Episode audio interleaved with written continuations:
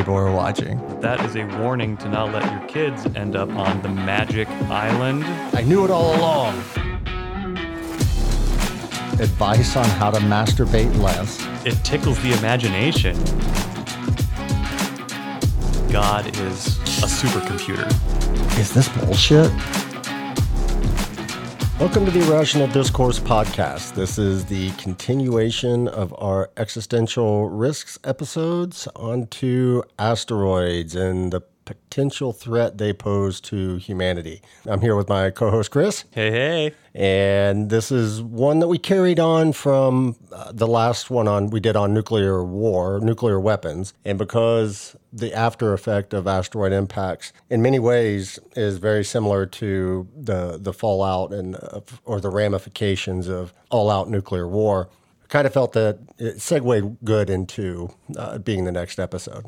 Being with the asteroids. Being with the asteroids. The big impact. Yes. Armageddon, deep impact. Deep. Oh, God, yeah. Don't forget about the deep impact. Those poor underground people. Well, the, the, the, the lizards? Mm-hmm. Yeah. I haven't seen one yet, but I'm waiting. Yes. So on asteroids, I've also been, I mean, I think everybody likes the the Armageddon type movies. And by Armageddon, I don't mean the movie Armageddon, but I mean, in this case, it, it's it does apply on, you know, the end of the world and the the threat and what can we do to stop it or or what would you do if you knew the the world was going to end tomorrow and you or you yeah you had a couple months to live and yeah what would you do in your last moments in life yeah besides running around in a panic and screaming sure yeah party like it's nineteen ninety-nine. That's right. Or twenty twenty-nine if Apophis hits. Mm-hmm. Well, we'll see.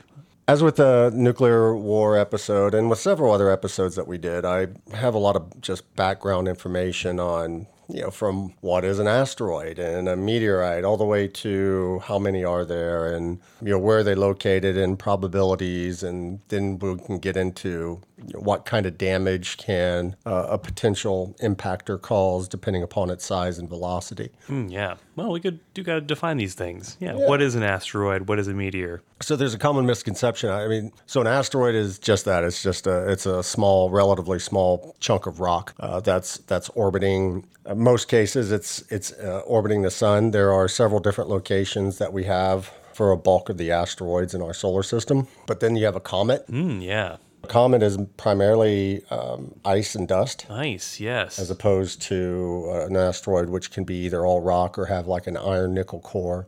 And the, the other interesting thing is that most asteroids are really uh, flying rubble piles. Rubble. Yeah. So you have, you know, if you have a nickel, nickel iron core and there's enough mass and it collects enough dust and rock, it has its own gravity and it'll hold a lot of the rock. And it, it's basically... It is very tightly compact, but it is a relatively loose collection of smaller stones that have all formed together into one larger asteroid. Now, are they usually made up of like the same clusters of stuff, or are they all like a treasure trove of different things? No, they're typically the main. It's just space, dust, debris, rock that's, you know, that's you all formed. Get the random one that's like, oh, it's made of pure gold. No, but there is there is a lot of a lot of resources, gold, you know, other types of metals that are high value uh, on Earth. Mm-hmm. And uh, you know, there's been a lot of talk about actually, well, we saw it in The Expanse where they were mining asteroids. Right, yes. And actually, if we ever become an interplanetary species, then most likely we will not be transporting the necessary minerals, say, to a Martian colony. Mm-hmm. It would be easier for them to catch a, a, an asteroid and either mine it and drop the material to the planet, which is dangerous because then you have an impact. Yeah. But it's a lot closer to mine an asteroid. Mm-hmm. Than it is to try to lift off one hundred thousand pounds of iron from Earth and... And take it over there. And take it over there. Mm-hmm. Yeah, the uh, the energy that it would take to yeah do such a thing. Yeah, with the fuel and you know future technologies, I'm sure yeah. we'll figure it out. Yeah, totally. I was yeah. just about to ask, like, do you have some calculations like on that by chance? No, we're waiting for the uh, A G I to come along and tell us how to do it all. Yeah, okay. Or to do it all for us. We can discuss that in our next episode. Mm. And then there are meteoroids. So a meteoroid mm. is, it's easy enough to remember. It's basically a, a piece that's broken off from a larger asteroid. Okay. and then you have a loose, smaller item that's flying through space. If it enters the Earth's atmosphere, it becomes a meteor. Okay, that's what the definition of meteor is, if it enters the Earth's atmosphere. That's where you see meteor showers. I see. Okay. And if it impacts Earth, it's a meteorite. Okay. Hmm. A lot of them cool. don't impact. They they come in, they hit the Earth's atmosphere, and then they end up burning up, or you know, so much pressure and from the heat builds up on the inside that they basically explode, and it's just fragments of dust. Hmm. Cool. And there's a lot of it. So Earth travels Earth travels along its uh, orbit around the sun at a rate of about sixty-seven thousand miles per hour, and you know our our sun is moving along in its orbit of the. of the galaxy in the galaxy and it's ring in the center. galaxy of the galactic center of the black hole in the center at about two hundred and some thousand miles per hour. So we have a lot of relative momentum uh, going, but in our solar system, hmm. we plow through fifty to one hundred tons of dust and debris every single day. Wow. You know, just because it's out there, it's in the way, and we're churning we're and burning through, through space. Yeah. yeah. churning and burning, yeah. Yeah, churning and burning. But in two thousand eighteen, you know, you know, not long before Stephen Hawking passed away, uh, he considered an asteroid collision to be the, the greatest looming threat to our planet. Interesting. So it's something that it's garnered you know, more and more attention, especially as we learn more and more about our solar system and, you know, the potential threats and the tracking, and we'll we'll touch on some of those. But there are four, uh, we'll say there's five primary locations in our solar system for asteroids and comets. Hmm. The first of those is the main asteroid belt. And the main asteroid belt orbits between uh, Mars and Jupiter. They estimate that there's tens to hundreds of millions of asteroids. Wow. in, in the main asteroid belt. Uh, there's about uh, two million in the belt that are estimated to be larger than one kilometer. If we want to give that okay. some kind of perspective, yeah. the the Chicxulub crater, the asteroid that wiped out the dinosaurs sixty-six million years ago, was around ten kilometers. ten kilometers, okay. So in the main asteroid belt, we have identified one point one million asteroids and have identified and are cataloged them and are tracking them. But based on the ratio of what we've discovered so far, it's estimated that, uh, yeah, there's possibly two million that are one kilometer and larger. Wow. Interestingly enough, so... Ceres. Remember Ceres Station? Yes. Yeah, from The Expanse? Yeah. So Ceres is one of the largest, or it is the largest known asteroid in the main asteroid belt. In fact, I think in the last decade or so, it's been declassified as an asteroid and is now considered a small dwarf planet. It's around nine hundred miles, nine hundred kilometers, so you know, just over five hundred miles. Or no, it's greater than five hundred miles in diameter, so yeah. And so it's uh, rotating... This around the sun or in the asteroid? It's in the asteroid belt rotating oh, yeah. around the sun. So yeah. the, the asteroid belt is in orbit around the sun. Yeah. Uh, it's in a um, it's in a plane uh, just outside of Mars's orbit to the sun. Yeah. So you got cool. Ceres. Uh, Vesta is another large asteroid. And, and by the way, the reason that Ceres is considered a, a small dwarf planet instead of a asteroid hmm. is because it is large enough that its gravity forced it into a spherical shape. Oh, cool. Wow. Yeah, it takes it takes a certain amount of mass to do that. But once, once uh, an, an object gets enough mass, it forms into a sphere. Yeah. Just compresses itself into that perfect shape. Right. So cool. And Vesta is the second largest one. It's it is an asteroid. It's still greater than three hundred miles in diameter. Holy shit. It's massive. Holy crap, I mean. Yeah. Pallas is also greater than three hundred miles in diameter. And and there's also Eros, I believe, was sixteen kilometers. I need to look that up. I'm going off memory. So there was also Eros Station in The Expanse. And oh, that yes. was the one that, who was the, who was the, uh, the cop? Miller. Miller. Yeah. Mm-hmm. That's the one that Miller and Julie ended up riding all the way to. Oh, was yeah. the Eros. Yeah. That was the Eros asteroid. No, like god of sexual desire or something like that. Well, that was what was ironic about it. So Eros was the, was the god of love and ended up crashing into Venus. Okay, yeah. Which was Aphrodite. Yeah, yeah. But there are tens and mil- tens of millions of asteroids in the main asteroid belt estimated to be, be between um, one hundred meters and, and one kilometer. So wow. It's still a nice size. Yeah, and so just to like recheck that too, the one asteroid or the one meteorite that um, wiped out the dinosaurs was ten kilometers. Yeah, it was an asteroid. Uh, the full, it was estimated to just be an asteroid okay. that was around ten kilometers, six miles in diameter, sixty-six million years ago. Yeah, wiped out basically seventy-five percent of all species on the planet. Wow. Okay. And so, wow. Yeah, that's a lot of um, near-death experiences just kind of floating around out there. What's interesting is that there are one hundred fifty identified asteroids that have small companion moons. Wow. What? Yeah. So an asteroid is, a large asteroid can have enough mass that it actually will capture a smaller asteroid in a close orbital path around the sun. And then that small asteroid will orbit the larger asteroid. That's amazing. Vacuums are so cool. There's also, they've identified binary asteroids and and a triple asteroid system. So wow. A, a, the, the only difference between an asteroid uh, having a small companion moon and a binary um, asteroid is that in a binary asteroid system, both asteroids are very similar in size. Like rotating each other. And so. They rotate around each other. Yeah. And it's in a, a triple asteroid system would be three mm-hmm. that are kind of orbiting around each other. Mm-hmm. Yes, in the vacuum of space. It's crazy. Wow.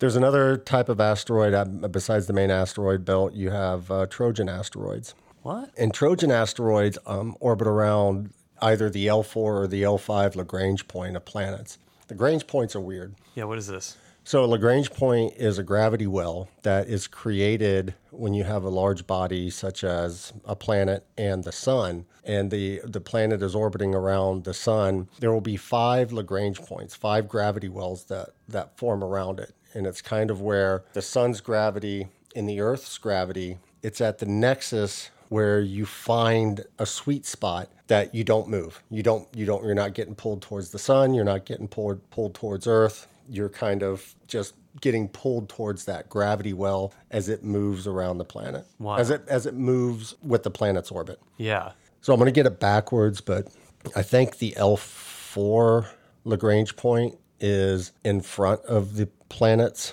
orbit path. Okay. The L five is behind it. There are L one, L two, and L three. So the L one is closer to the sun from the planet. So it's on the it's on I should say it's on the sun side of the planet. The L two is on the far side of the planet from the sun. And then the L three is kind of, uh, it's not used or considered to be used for anything. It's actually on the opposite side of the sun from the planet. So if you drew a line from that intersected the sun and the planet, it would be on the opposite side of the sun from the planet itself. Okay. It's the, it, the, it really is a, a weird phenomena um, it is. It's, in gravity. It's reminding me of... Um... like the phenomenon, like if you, like parachuters, you know, can be falling from the sky and there's like those sweet spots in the air current where you're not necessarily falling because there's like an updraft. Uh, I mean, you still it's, experiencing I, the gravity's pull, but there's a resisting force. And in this case, it would be other it, it gravities. Would be, it'd be gravity from another body. Yeah. That, that's, yeah. It's very similar in concept to that. Yes. Yeah. We recently launched the James Webb telescope. I believe it was uh, either very it was it was earlier this year. We launched uh, that telescope to the L two Lagrange point, which is I think it's one to one and a half million miles. Maybe it's one million miles on the other side of the moon. And so when you say L two, the, uh, further than the yeah, moon. And this so this is out in the asteroid belt. No, it's not that far because the asteroid belt is one hundred to two hundred million, one hundred to two hundred million miles from Earth. Okay. So it's on the other side of Mars. The L two Lagrange is about a million miles further out than the Earth uh, than the moon's orbit. Okay. So it's well well before uh, the main asteroid belt. Okay. But it sits out there, and the reason that they use uh, Lagrange points is because the satellite can orbit the Lagrange point, and it doesn't have to constantly use fuel to, to maintain it. its orbit with Earth because the L two Lagrange point moves, follows Earth's orbit around the sun. That's amazing. There, There is, so L, L1, L two, and L three are unstable Lagrange points, which means that every twenty to twenty-three days, uh, the telescope will have to do minor course corrections. But because it doesn't have to do it all the time, they're estimating that it could be out there and operational for ten years or longer. Wow, that's awesome. Do you know, I mean, I imagine that this stuff is like mostly solar powered, right? Like for a well, lot a lot of the electronics are, but to to actually do course corrections, it, it needs it, it needs it needs the fuel. The fuel, yeah. Yeah, to perform minor course corrections. Yeah. Um, Trojan asteroids are objects that have fallen or become trapped in the orbit of the Lagrange points of a planet. Oh, wow. So it would be the L four or L five Lagrange points, either either ahead of or behind the Earth's or the planet's orbital path. So as the planet is orbiting the sun, its L four and L five Lagrange points move continuously, and the asteroids that are orbiting that Lagrange point continues to move along with the planet as well in, the, in, in an orbit around the Lagrange point. That is so crazy. Imagine Earth's orbit going around the sun, mm-hmm. and ahead of it by, you know, a few million miles, there's a gravity well that stays that distance away from Earth continuously. And then you have an, an asteroid that's orbiting, orbiting that gravity that. well. Wild. It is wild. Jupiter has millions of Trojans. What? Well, imagine that, you know, the, the, the gravity of the sun is quite strong. Jupiter has the strongest gravity of any planet in our solar system. So you can imagine it's got some a pretty strong L four, L five Lagrange points. It's like they're like little static wells around the big planet bodies. Yeah, and actually some of Jupiter's moons uh, have a couple Trojan asteroids orbiting their Lagrange points. Wow. Because there's the Lagrange points that are created in, by the gravity um, between the moon of Jupiter and Jupiter itself. Wow. It, it really is bizarre. Yeah, it is. Uh, so Mars and Neptune have identified Trojans. I don't believe they've identified, they haven't identified any for any of the other planets, except in two thousand ten. Asteroid two thousand ten T K seven was uh, discovered as Earth's first Trojan. What? Yeah, so it's it's orbiting, I believe, the L four Lagrange point, our L four Lagrange point. It has this crazy erratic orbit where it's sitting there spinning like a slinky and a spiral ahead of us as we orbit the sun, and it's just spinning around ahead of us around our Lagrange point as we Wild. orbit. Wild. Now, do you know, is this the kind of thing where, like, over a long enough period of time, it its orbit gets so erratic that maybe it gets flung out from it? So it's been monitored. It's like stable. It's very stable as far as they know today, unless it's interacted upon by another object. Or mm. they, they've been tracking since two thousand ten, and they have it pretty well established out, I think, for the next one hundred, one hundred fifty years. Cool. On what it'll do. So right now it's around fifty million miles ahead mm-hmm. of us. I think the closest that will come uh, in the next one hundred years will be about fifteen million miles. Wow. Hmm. And then it might go out again. But yeah, it's... It's it's okay. It's okay. Yeah, yeah, we're not worried about it.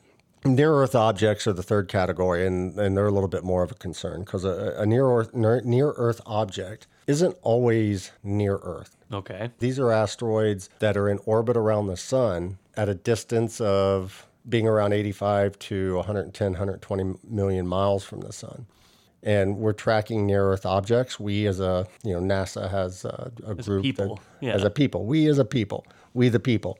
They're tracking those, but, you know, a near, like I said, they're, they're not always near-Earth, but they do have the potential to come near-Earth. Because their orbit, like, yeah, it might be far, far away at some points, but at other points it comes near-Earth. Yeah, because, again, their orbits aren't always stable, and we're plowing around the sun at sixty-seven thousand miles per hour. Mm-hmm. So things happen. NASA has identified and cataloged thirty thousand. Oh my God. N E Os, near Earth yeah. objects, N E Os. Yeah. And by two thousand eleven, so there was a mandate that had been given to NASA, I believe at the turn of the twenty-first century, to identify and catalog all near-Earth objects. And by two thousand eleven, they had identified, they believe it's ninety percent of all N E Os that are one kilometer or greater. Oh, okay. And there's around one thousand of those. Wow. So again, we're up in the, the large, potentially catastrophic yeah. asteroids, and they're cataloging them and identifying those. Well, not bad that they're ninety percent of the way, you know, confident through.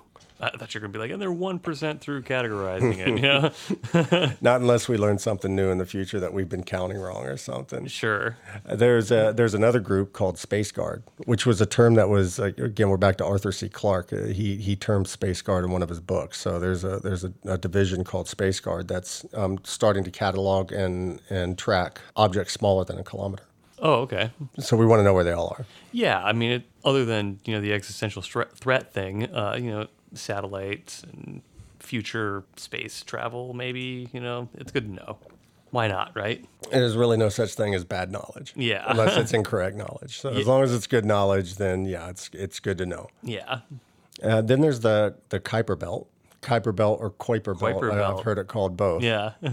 So the Kuiper Belt, Kuiper, Kuiper, we'll call it Kuiper, uh, is a circumstellar disk outside of Neptune's orbit, and it's around two point seven to four point five billion miles from the sun. Now, that's not an estimate of how far away it is. It starts at around two point seven billion, and it ends around four point five billion. So it's almost oh two billion God. miles wide. two billion wide? Eh. two billion miles wide. Well, it's almost like itself wide, right? So from the distance from the sun, it's... Yeah, exactly. It's all yeah. it's almost double the distance to the opposite side. Yeah. Yeah. It's mostly composed of comets. It's so far out, and the heavier objects stayed closer to the sun, while the lighter objects have, at the beginning as the universe was forming, as the as the solar system was forming, ended up getting pushed further out. So it's almost, as far as we know, all comets and other icy objects. But there's just oceans of water floating frozen out there. Yeah, now now the the estimates, we have minimal data on the Kuiper Belt. Of course, Voyager one, Voyager two have already gone through it mm. and are are beyond it. But they're, they're estimated to be one hundred thousand Kuiper Belt objects that are greater than sixty miles, wow. one hundred kilometers in diameter. Wow. So very large objects. Yeah. We don't think any pose a threat, but yeah, again, it's good to know. Mm-hmm. Then there's the theoretical, no, very little about Oort cloud. Mm-hmm. The difference between, say, the main asteroid belt and the Oort cloud is that the Oort cloud is not circumstellar, which means that it's not orbiting on the same plane as the planets. Oh, right. It's more of like a giant sphere. It's basically a sphere. Yeah. That that is out there. Now, no direct observations have been made because it's so far out. It is around zero point three light years to the beginning of the Oort cloud. Wow. You know, Voyager one is on its way out there and has already gone way outside of Pluto's orbit and in the Kuiper Belt, but it's Kuiper Belt. But it's still billions of miles from, from the beginning of, of the Oort cloud. The thickness of the Oort cloud is estimated to be tens of trillions of miles. Oh, my goodness. So basically what we think is that the beginning of the Oort cloud is around zero point three to zero point four light years from the sun, while the extent of the Oort cloud is around two to two point two light years. So a couple light wow. years. So even though Voyager one is billions, as Carl Sagan would say, billions and billions of miles from from the from Earth, and traveling at thirty-six to thirty-nine thousand miles per hour, it's going to take it between forty and fifty thousand years before it reaches the Oort cloud. Wow. Who knows? Maybe it'll get lucky too. And once it reaches it, it'll keep going a little bit before it like crashes into something. Yeah. And it might crash into something in, in the Oort cloud, but yeah. you know, it might hit something in the Oort cloud. You never know. There's always, there's always, you know, bad luck. And, and there's always the myth about, you know, we can't send objects out too far because getting through the main asteroid belt, there's so many asteroids and we have to fly through it. The fact is, is yeah, there's tens or hundreds of millions of asteroids in the, in the main asteroid belt. But it, we were talking about this the other day. The average distance between objects is six hundred thousand miles. You fly right yeah. through it. If you hit something, it's just damn bad luck. Yeah. Well, and if you needed to go like, you know, maybe some sci-fi, light speed, super fast, ultra mega travel, I mean, you could probably just go around it, right? Because it's on a spherical disk. It's not like the Oort cloud. Yeah. If you had, if you had a an, a, an energy source that was so plentiful on the ship, some yeah. kind of technology, then you could alter course. But most of the most of our ships and objects, we accelerate beyond Earth, and then you cut the engines, and then you just continue to move Spruce. until you... Otherwise, it takes a lot of energy to do course adjustments. Sure. But yeah. you could, you can do that, you know, hypothetically or theoretically. If you have the energy source, then absolutely, you can go over it or below it. Oh, yeah. Yeah, always just assuming we've got the energy. Now, the interesting one is, so, th- okay, so those are the five main known asteroid and comet locations in our in our solar system. Okay. The opposite side of the Oort cloud basically represents the end of the Milky Way. Mm-hmm. Or the end of our solar system, sorry. Yeah, no, I, I knew what you meant. It's kind of like, yeah, there's nothing getting back in there or getting back inside from outside of there. Yeah, once yeah. once you're outside of that, you're in interstellar space, in between, you know, our solar system and then in the next planetary system, which, you know, is four point six, four point three light years away. It's so incredible. Yeah, but the distance. The interesting one is, so back in two thousand seventeen, they picked up an object which had never been identified before, moving at incredible speeds, over one hundred thousand miles an hour, and on a trajectory that put its origin outside of any known location of asteroids or comets. Hmm. And it's called Oumuamua. Okay. And Oumuamua basically, you know, means scout or messenger from afar hmm. uh, in Hawaiian. Hmm. And they caught it kind of last minute, and they had an emergency rush, prioritized all telescope activity to focus on this object. And it's a very strange object. Uh, so it's about three hundred to four hundred meters wide and estimated to be about like ten to twenty meters. No, it's three to four hundred meters long, about ten to twenty meters wide, or maybe thirty meters wide. Okay, yeah. So it's very much like a cigar shape. Yeah.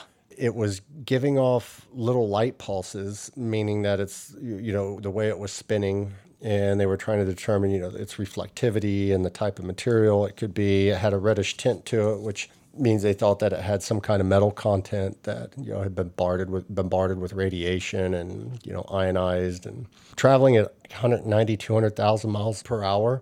And it was determined that it was the first identified interstellar visitor Whoa. we ever had. Wow. And I think they were looking at like the star system Vega, but they're not uh, completely sure that it might have originated there. But figure it's been out th- out there for tens and tens of millions of years, just hauling ass through space at two hundred thousand miles per hour. That's incredible. Shot through our solar system, got sucked into the sun's orbit, slung shot around, and then escaped out, and we'll never see it again. Wow. Now, the interesting thing about it... What's that thing called again? Oumuamua. Oumuamua, yeah. Oumuamua. Wild. Okay. Now, Avi Loeb is a um, super smart guy. He's great. He's just got a, he's got a wit. He's got a sense of humor. Very well respected. But when Oumuamua was detected and they started monitoring it, one of the things that caught people off guard is its velocity actually changed. Hmm. They're still not sure why, but during its orbit, its velocity started to gradually change unexpectedly. And it led some people, like Avi Loeb, to claim that there's potential alien technology yeah. on this thing. Yes. And a lot of people shunned him right away and cut him down, shut him down right away. Oh, sure. And Avi Loeb's point was, you can't do that. This is science. You have to pose the question. You have to come up with a hypothesis and then evaluate it and prove me wrong. But don't just say, no, no, no, no, but that's bullshit. Yeah. But he's not the only one. There's some of his colleagues said the same thing, too. They said there were characteristics of it that were not indicative of our experience with other objects that are within the solar system, mm-hmm. you know, in orbit around orbit around the sun. It's gone now, so it's too late. But yeah, there's a lot of speculation. They're still researching a lot of the data that they that they got from it. But yeah. it, it it really did create an uproar in the uh, the astronomy cosmology community. That's amazing. And physics community for, and they think for that quite may, a few years. That they may have come from Vega. Well, that's that, or it's on its way to Vega. I, oh, I can't okay. remember yeah. now. I, I read about Oumuamua when it two, this was it was discovered in two thousand seventeen. I think it was you know two, probably twenty twenty when I read about it for the first time, and mm-hmm. it's been mentioned uh, several times in the um, you know I listened to the Star Talk podcast, and you know yeah. it gets, it's. been brought up a couple times, and that is so cool. And then I was listening to Lex Friedman's podcast, uh, I don't know, four or five months ago, and he had Avi, Avi Loeb on. They briefly, you know, for five minutes or ten minutes or so, they got into the uh, Oumuamua conversation. Cool. Yeah, well, such a weird shape, too. You know, the cigar shape. Yeah. Yeah. Hmm, neat. And I like the name. Mokum. The probabilities, and I hate it when I do that. So I'm going to restart. Okay. I start with I, I I start so many sentences with so, and I don't like that. Oh. It's kind of like me trying to correct exactly. Or definitely. We're definitely going to do that. I started to look up what are the potential impactor, what is the potential energy that could be discharged by an impactor, by an asteroid based on its size. Hmm. This is where I end up going down all those rabbit holes I with was telling math. you about. Yeah, with, you know what? Well, the energy, is, I mean, the energy, Uh, basically, the you know the calculation, it's one half of the mass times the velocity squared. So there's a lot of variables. You know, when they talk about an asteroid being one kilometer, you know, there's no th- there's no fixed scale on how much kinetic energy would be you know released, because it would vary depending upon what is the mass of that one kilometer object. Yeah, is that it, depends on the material it's made it, of. Is it an iron core asteroid, or is it just you know loosely formed chunk of rocks, uh, you know, or is it a comet? Because they have different, you know, the the, the mass is significantly different. Mm-hmm. You know, and what it's what's its velocity, what what is its trajectory. But there are rough guidelines that you can get an estimate of, you know, where where it would be. That led me down the rabbit hole of how often do these type of objects impact Earth. Mm-hmm. Well, I, so how do you tell like what a thing is made out of? It, just by looking at it in the sky, does it flicker a certain way, or I mean, do you know this? Typically, there's spectron spectrology, spectronomy, but I don't know exactly how they determine it. But I know that they have a way to come up with estimates of yeah. what they what they believe it is, without going out and impacting it or sending something, you know, having some kind of kinetic impactor into it that sends back data yeah. analysis of the material. Yeah. Oh, cool. Just curious. Mm. That's one of the questions I did not look up before. Oh, yeah. Sorry, yeah. uh-huh. There you go. No. So about every thousand years, so we're just about every year, mm-hmm. we get hit with an object that's around one meter in diameter. Oh, okay. Now, most of those will explode in the atmosphere. And mm-hmm. when they do, it's around one kiloton of energy. So one kiloton of T N T. Hmm. And again, for reference, we always reference the Hiroshima and Nagasaki bombs. Those were fifteen kilotons. Hmm. So a one-meter object would come in. It, typically, it would vaporize in the atmosphere if it if it exploded uh, from you know heat buildup and pressurization from the inside. It could release potentially one kiloton of energy. Hmm. About every thousand years, we get hit with an object around fifty meters in diameter. Holy shit.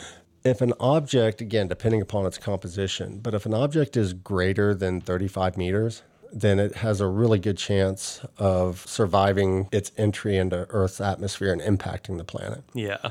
It, it can be devastating if it detonates. You know, if it, there's an air detonation, it can still be devastating. If it impacts the planet, then it's even more devastating. Hmm. Every thousand years, fifty meter in diameter impact, it's around ten megatons of T N T. If we go to every one hundred thousand years, it's around one kilometer in diameter, or just less than one kilometer in diameter impact. And that is enough to trigger a nuclear winter. Hmm. And then if we get to every one hundred million years or so, that is the estimate on the, like the Chicxulub, the greater than ten kilometers or greater, one hundred million megatons of T N T. My God. To put that in reference, the entire world's nuclear arsenal is around one hundred thousand megatons. Wow. It's a thousand times greater than the entire world's nuclear arsenal today. Wow. It's an extinction level, you know, cataclysmic event globally. Yeah. And scary. So how the heck would we, I mean, am I jumping the gun here, but how did we combat this stuff? Yeah, no, I mean, we can get to that. It's, we're not, we're not far from getting there. And, you know, there's, it's a little disheartening. Ah, uh, yeah, because we're like, I don't know. Right. But there's been a you know a few historical impacts that I just wanted to cover, just to give some examples of that you know that timeline that I gave of you know the dis- of the timing between the type of impacts. So we may we need to figure out this uh, cigar shaped Oumuamua uh, Oumuamua yeah technology. Mm. Yeah, because maybe that was alien technology. Somebody flung it at us and said, "Here's all your answers." And, yeah, just and we missed you to it. See this? Yeah, we missed it. Damn it! Yeah, they'll be back. They never come back. The Theia hypothesis. Have you ever heard of that? Theia or theta? Theia. Theia. No, I couldn't say so. The Theia hypothesis started off on you know, how did our moon form? We have, you know, a slight tilt, and Earth is, you know, more pear-shaped than it is spherical. And, and we discovered with the Apollo missions that, you know, a lot of the composition of Earth's crust is identical or very similar to the moon. Hmm. So the hypothesis is that the moon is actually formed from Earth, hmm. and that at some point when Earth was forming around four and a half billion years ago, that we actually collided with roughly a Mars-sized planet. Hmm. It resulted in, of course, a significant amount of debris getting kicked out. Some of that coalesced into the moon, and the Earth and Theia over you know the next millions of years ended up uh, reforming again and becoming Earth as we know it today. Hmm. In South Africa, there's something called the Vredefort Dome, and it was an impact around two billion years ago. Uh, the crater diameter is one hundred fifteen miles, and it could be the, the greatest known single energy release in Earth's history, hmm. next to Theia. Mm-hmm. That was yeah, kind of kind that of was like ancient history. Yeah, yeah. Then there's the Chicxulub craters. You know, it's sixty-six million years, um, sixty-six million years old. Around a six six mile diameter asteroid. The the crater is somewhere between one hundred miles and one hundred eighty-six miles wide. The estimated impact velocity was around forty-four thousand miles per hour. So it's a big chunk of heavy material smacking into the Earth at forty-four thousand miles per hour. Woo. Uh-huh. Me being stupid and, and not thinking not thinking the whole process through. So, you know, the Chicxulub crater is off the, the coast of the Yucatan Peninsula. There's a village there named Chicxulub, and that was where it was discovered. Mm-hmm. And my perception, mental perception was, you know, that's what it looked like when the asteroid impacted it sixty-six million years ago. It's kind of on that, if you look at Mexico, it kind of makes a little hook mm. and then yeah. comes back up. It's right at that tip off of Yucatan. But look anything like that sixty-six million years ago. Pangea was still, you know, we had already, the Pangea had already broken apart, but the continents were still drifting. So oh, yeah. Really, but yeah, it was uh, it was a pretty significant impact. And the, the kinetic energy was estimated around one hundred million megatons, which is one hundred teratons. Basically, I did the math, four point five billion times the bomb we dropped on Hiroshima. Whew. Dear God. Yeah, and uh, what we said earlier is like seventy-five percent of all species on Earth yeah, went gone. extinct after that. Now, there's a new one that they've recently discovered in Argentina. They're, they're still studying it. They know that something hit, uh, and it was around three point three million years ago. The the da- diameter they estimated to be about half a mile.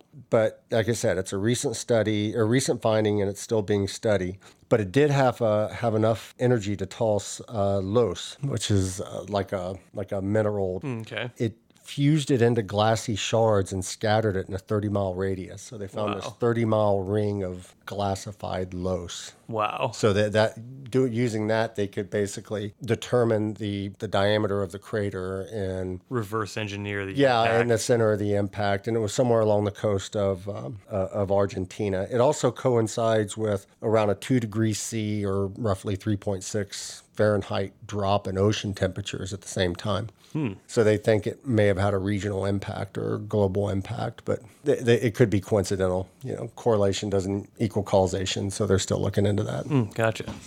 Dude, some big energy bat blasts right there. One that you should be aware of is the Barringer crater or meteor crater. Barringer meteor crater. So that's in Arizona, oh. and it's around fifty thousand years old. And mm. it's because it's so recent, it's one of the most well-preserved or the well... It's the crater that's in the best shape of all of them that we know of. Okay. So, yeah, so the estimated asteroid diameter was around uh, fifty meters, about one hundred sixty feet.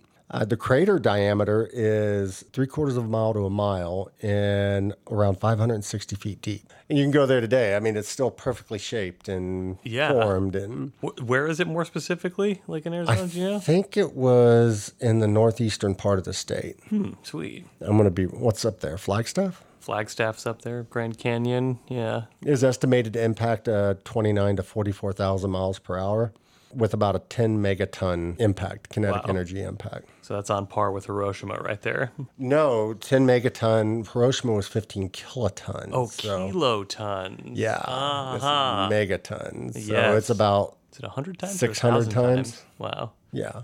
About six hundred sixty Woo. Times. Okay, I see. And then there's been some recent impacts that just in the past... Well, let's go back. So nineteen oh eight, there was the Tunguska event. Okay. The Tunguska, Tunguska, Tunguska.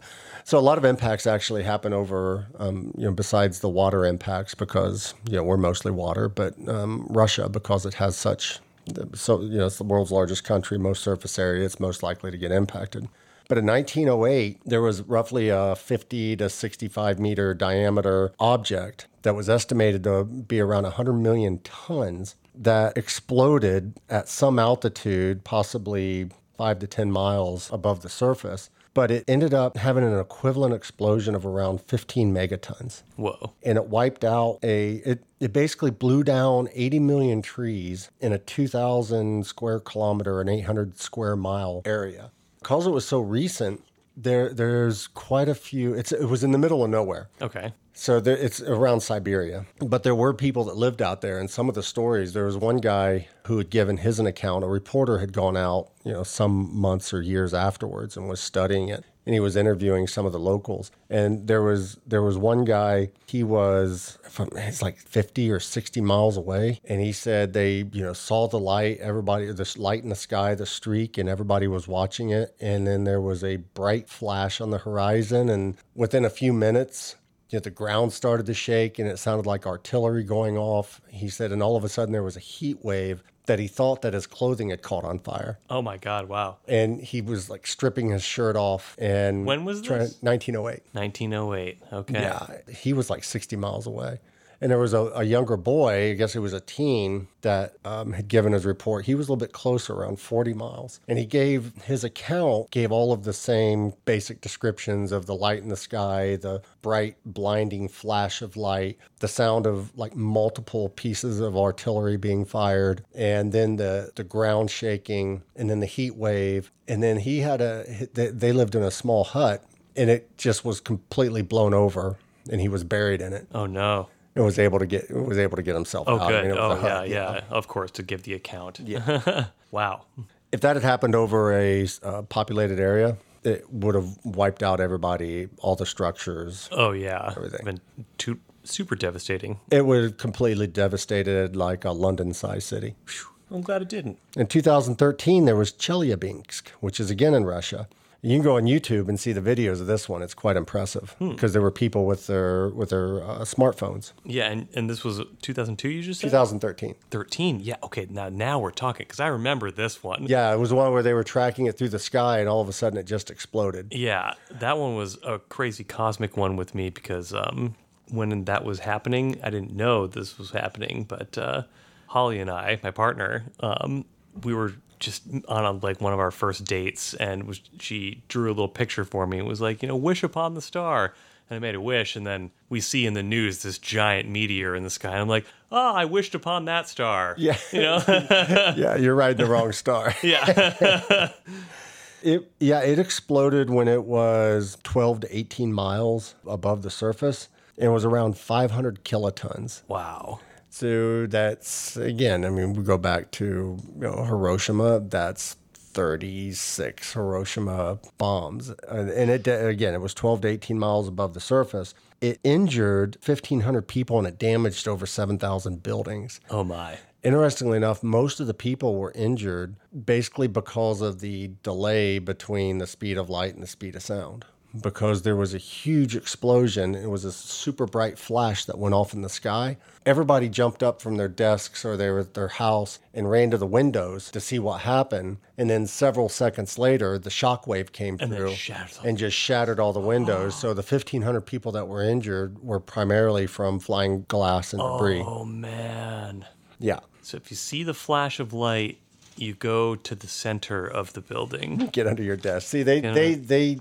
were way too young or way too, yeah, they're, yeah. to who, do the duck knew? And cover. Yeah, no, yeah. You see a bright flash, you're going to the things, so you're looking for the mushroom cloud, you know, like not expecting it to be, well, deep impact. Um, yeah. And again, we can just, I don't want to spend too much time. I, I did a lot of tables and, um, you know, studies. As I said, there's no typical impact because there's too many variables associated with it. But if yeah, there was a, there's an engineer in Sydney, Australia, um, named Michael Payne that studies this. And he kind of just did a, you know, tried to speculate on, you know, what would the average be for like a one kiloton, a Uh, two kiloton, or um, sorry, a one kilometer wide, a two kilometer wide, and a ten kilometer wide uh, asteroid impact.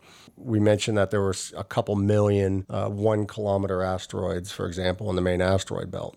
So a one kilometer asteroid impacting Earth is going to have a fireball radius for a few seconds of around one hundred fifty kilometers. Hmm. It's ninety miles. Yeah, it's big. That's the fireball. that's going to destroy, you know, all buildings and structures and trees and everything in that in that radius.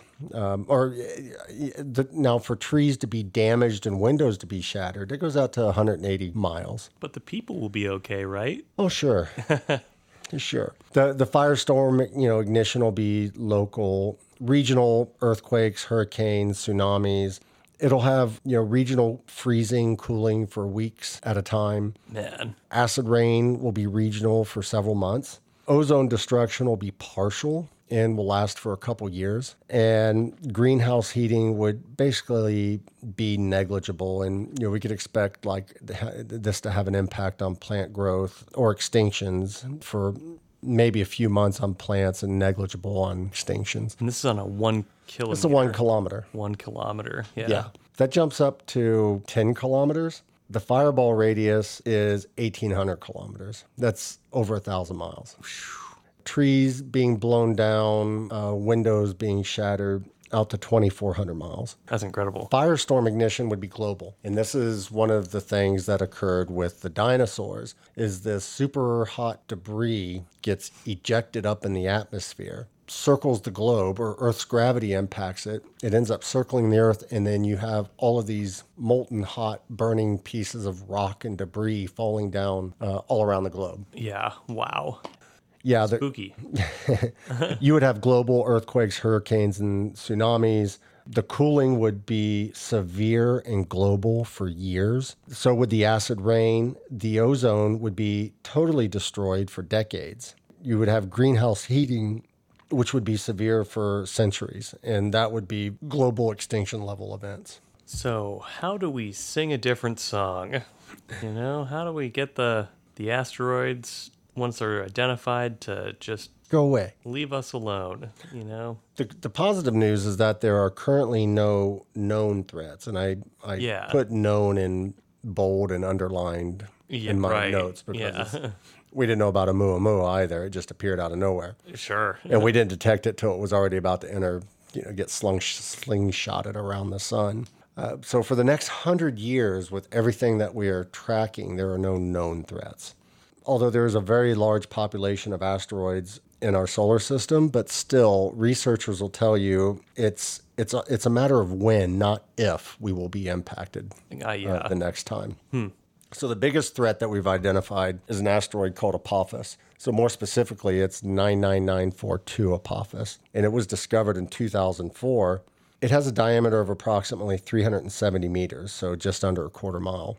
And if we wanted to do the, you know, if I go back to my notes and looked up what three hundred seventy meters would do if it impacted us, you're probably talking thousands of megatons Dude. of kinetic energy. Mm-hmm. So it would be a global event.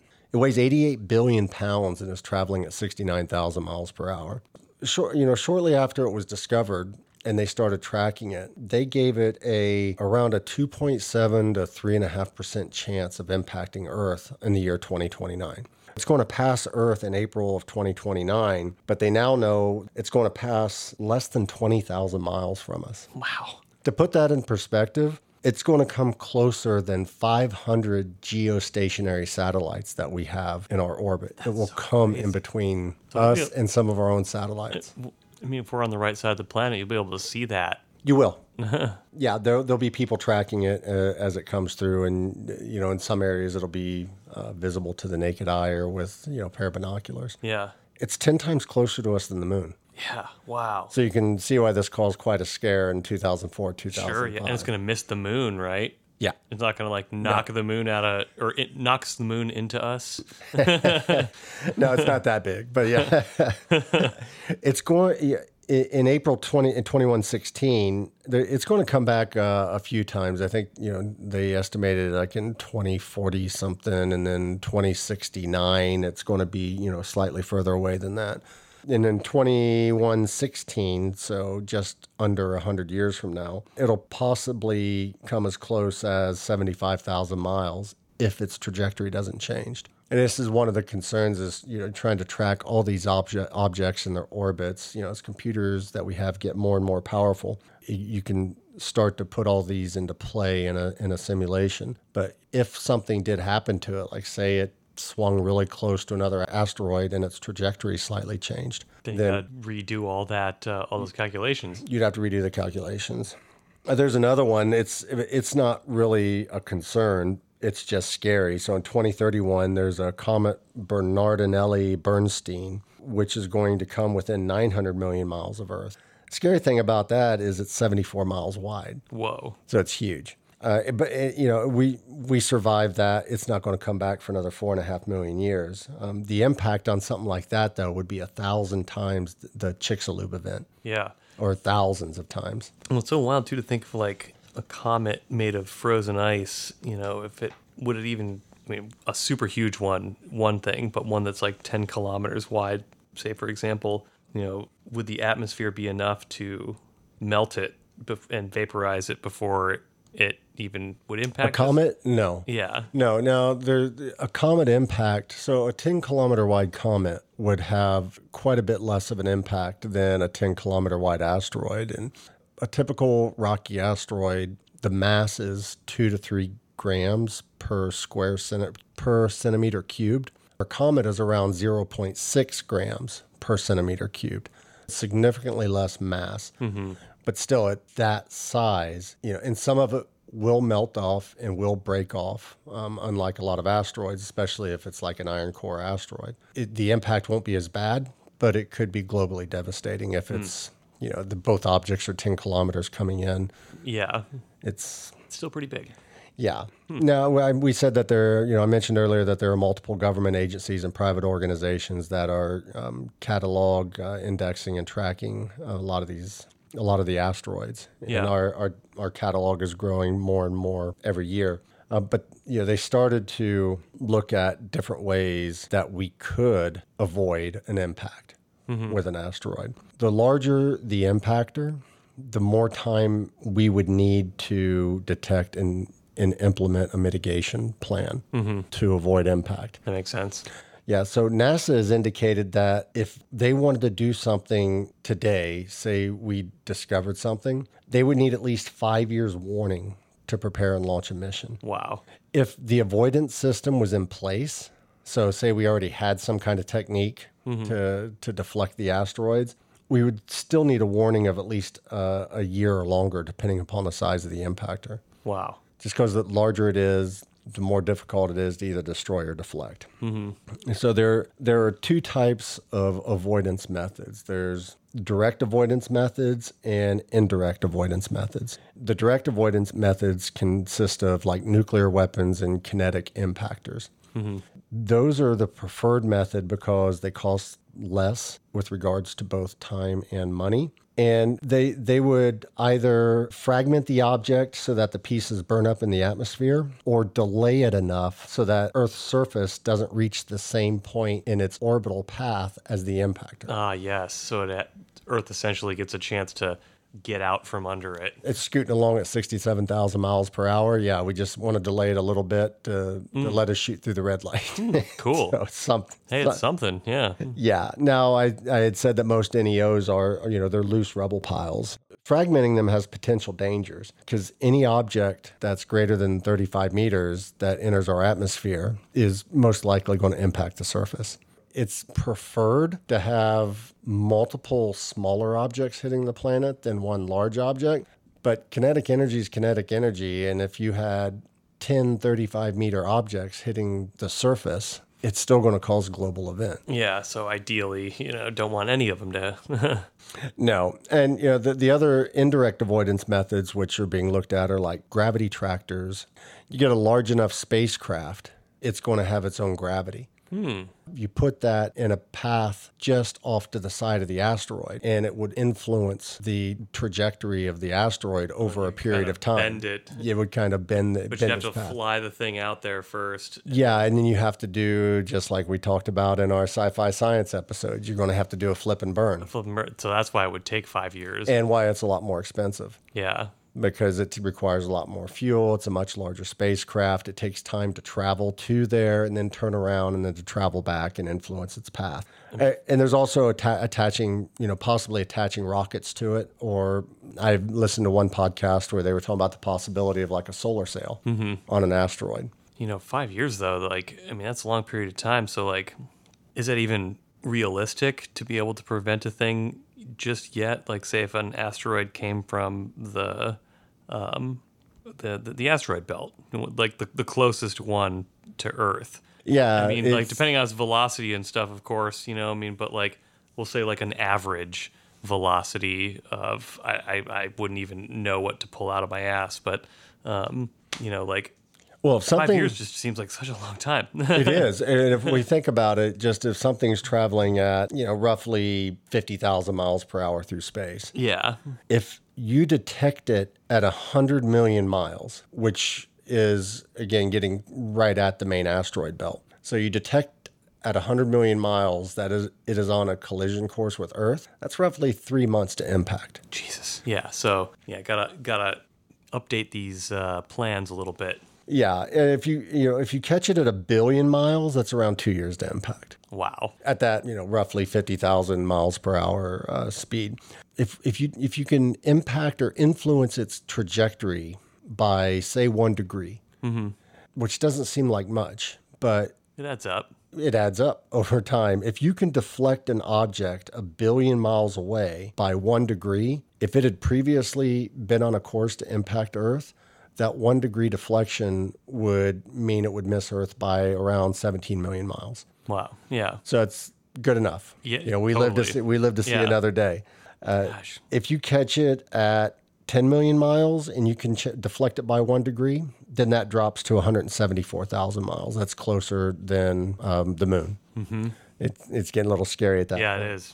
If you deflect it at a million miles, so say the first mission you send up gets up there, something breaks, it doesn't work, you got to send up a second mission, and you finally at a million miles, it's going to skirt by Earth at seventeen million, uh, seventeen thousand miles. Oh, my God. And again, we were talking about Apophis is coming probably around nineteen, eighteen thousand miles, so it would actually come closer to that. It's so, a close shave. Yeah. Now, there was a project in nineteen sixty-seven, uh, Paul Sandorf at M I T, um, it's called Project Icarus, and he had his grad students, uh, he gave them, so there was there was a, a an asteroid, um, fifteen sixty-six Icarus, which is around a one kilometer wide asteroid uh, that had been discovered, and they realized it wasn't going to impact Earth, but he gave his grad students Uh, the project of how to come up to def- come up with a methodology for deflecting it if it was going to impact Earth. Yeah. And they concluded that with seventy-three days remaining before impact, that if they had six to seven hypothetical one hundred megaton warheads, they could detonate those in sequence. So like one, you know, in sixty days, one in fifty, one in, you know, they could detonate that in sequence within one hundred feet of the asteroid's surface, and it had a high chance of success. Now, obviously, it was never tested. You know, we never yeah. launched one hundred, you know, and thankfully, because that was nineteen sixty-seven, if, you know, if we'd even had one hundred megaton warheads and they had detonated it, it whatever they budged would probably be heading right back for us now. So, and there there isn't, but so, you know, even though it was hypothetical, it was never tested, it actually did launch a lot of research in the future over, uh, you know, what could be done to, it was kind of the catalyst in getting us to look at potential impact avoidance um, techniques. Yeah. Sounds like a cool video game or something. It does. Yeah. I'll tell you another one that's really cool. So in, I think it was November of last year in twenty twenty-one, NASA launched its DART mission, and the DART is a double asteroid redirection test, and this is, so it's Didymos and Dimorphos, and these are two asteroids. Actually, Didymos is the is the main asteroid. Dimorphos is a companion asteroid. It's a companion moon. Cool. It's orbiting, and I'm probably saying it's probably Didymos and Dimorphos, but Didymos is easier to say. It reminds me of Diddy Kong. Yeah. Diddy did it. Diddy did it. So they're, they're not in any danger of hitting Earth. Um, they're just kind of out there. Uh, Didymos, the main asteroid, is about a half a meter, half a mile in diameter. So it's a big one. Dimorphos is still big, but it's only around one hundred sixty meters in diameter. So what the mission is doing is it takes it takes Dimorphos just under twelve hours, so like eleven hours and fifty-five minutes to orbit Didymos. What they're doing is they sent up the DART satellite, and it's a kinetic impactor. And basically, it is going to accelerate like hell and slam headlong into Didymos. Neat. So countering its orbital path. the goal, it's going to have an estimated mass of around twelve hundred pounds when it hits. Uh, Dimorphos is estimated to be around ten billion pounds. So you have a twelve hundred pound object slamming into a ten billion pound object. And this is going to happen around six point seven million miles for Earth, from Earth. So there's, they're going to be able to observe it. Cool. It, so the goal is to try to slow down Didymos's orbit or Dimorphos's orbit by uh, several minutes. Okay. And if they can do that, because the orbit orbital speed would slow down, it would actually get closer to Dimorphos. It. It may not collapse into it, but its orbit will get closer. But it, this will the, once it's once you know they, they evaluate the impact and how much of an influence we had on a ten billion pound object, we can use that data then to calculate what would be necessary in the future to maybe impact larger objects and by how much of a degree could we change their trajectory. Yeah, that's pretty cool. It is cool. The, the scary thing to all of this, though, is, again, in our lifetime, it's very unlikely that we're at threats from uh, asteroids. But, you know, an asteroid impact is one of those low-risk, high-threat type of situations. Yeah. So we want to be aware of it. We want to, and we know at some point in time in our planet's future, we will have to face that risk. Mm-hmm. It's just a matter of when. Again, it's not if, it's when. There's not a lot being done about it. That's the disheartening part. Oh, sure. Yeah, in nineteen during the space race, so around sixty-six, sixty-seven, sixty-eight, somewhere around there, NASA's budget was four point four percent of our gross domestic product. And we were pumping all kind of money into NASA. Yeah. I mean, we went from from the Earth to the moon from, you know, nineteen sixty, and then just within a decade, you know, we're landing on the moon. Yeah. And that was because a buttload of money got poured into the project. Yeah. The budget for NASA today is twenty-four billion dollars, which is zero point four percent of our G D P. Yeah. So uh, at its peak of four point four percent of our G D P, it's been slowly declining every year now to around where it's zero point four percent. Wow. It's shrinking continuously. NASA's budget for near-Earth object detection and defense is one hundred fifty million dollars. Oh, wow. That's it. That's not much. Every year, I mean, yeah. Globally, eighty-one billion dollars is spent oh on ice cream. Oh, my God. We spend one hundred fifty million dollars on so near-Earth object cut avoidance. Cut ice cream from our diets and invest it into space. We could. We got nothing to worry about. Yeah. Cut, I cut ice cream out of my diet, so I'll contribute to that. I think I just started putting it back in my diet. So that's that's it on asteroids. So you know, so they are an existential risk, and they will continue to be an existential risk. Yeah. We have time. It doesn't matter how much time we have if we don't do anything in that time, right? To yeah. to mitigate the risk. Yeah. Well, we got to focus on you know the planet too. You know, just that existential threat of just climate change and everything. Well, yeah, sure. I mean, we could end up wiping ourselves out as a species long before the asteroid gets God, here. God, I hope so. Not. You know, who knows? Maybe there's some sort of setup where like, oh, Earth's getting a little too warm. Yep, yeah, better send another ice cube. Yeah, the seventy-four mile wide yeah. Bernardinelli-Bernstein. Yeah. yeah. Sources I had for that one, the ubiquitous ubiquitous NASA dot gov. I spent a lot of time mm. on NASA's website. Heck yeah. Smithsonian Magazine.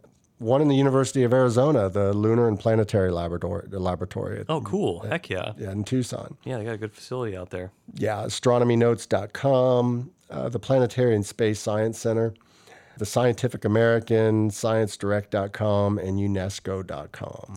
Excellent. The sources for our show. Heck yeah.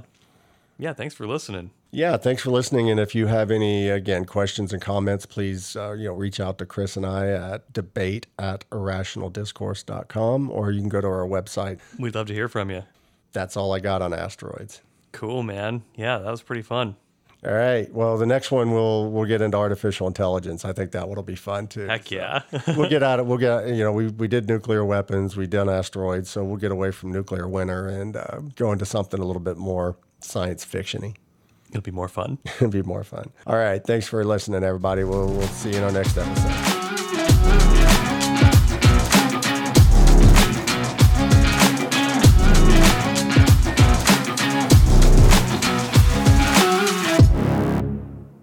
Thank you for listening to this episode of the Irrational Discourse Podcast.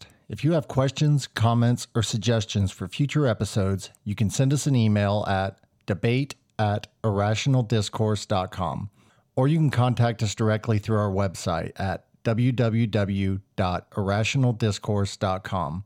Please include your name and location if you'd like a shout out for your contribution. We only ask for, and strive to give in return, a little love, acceptance, and mutual respect.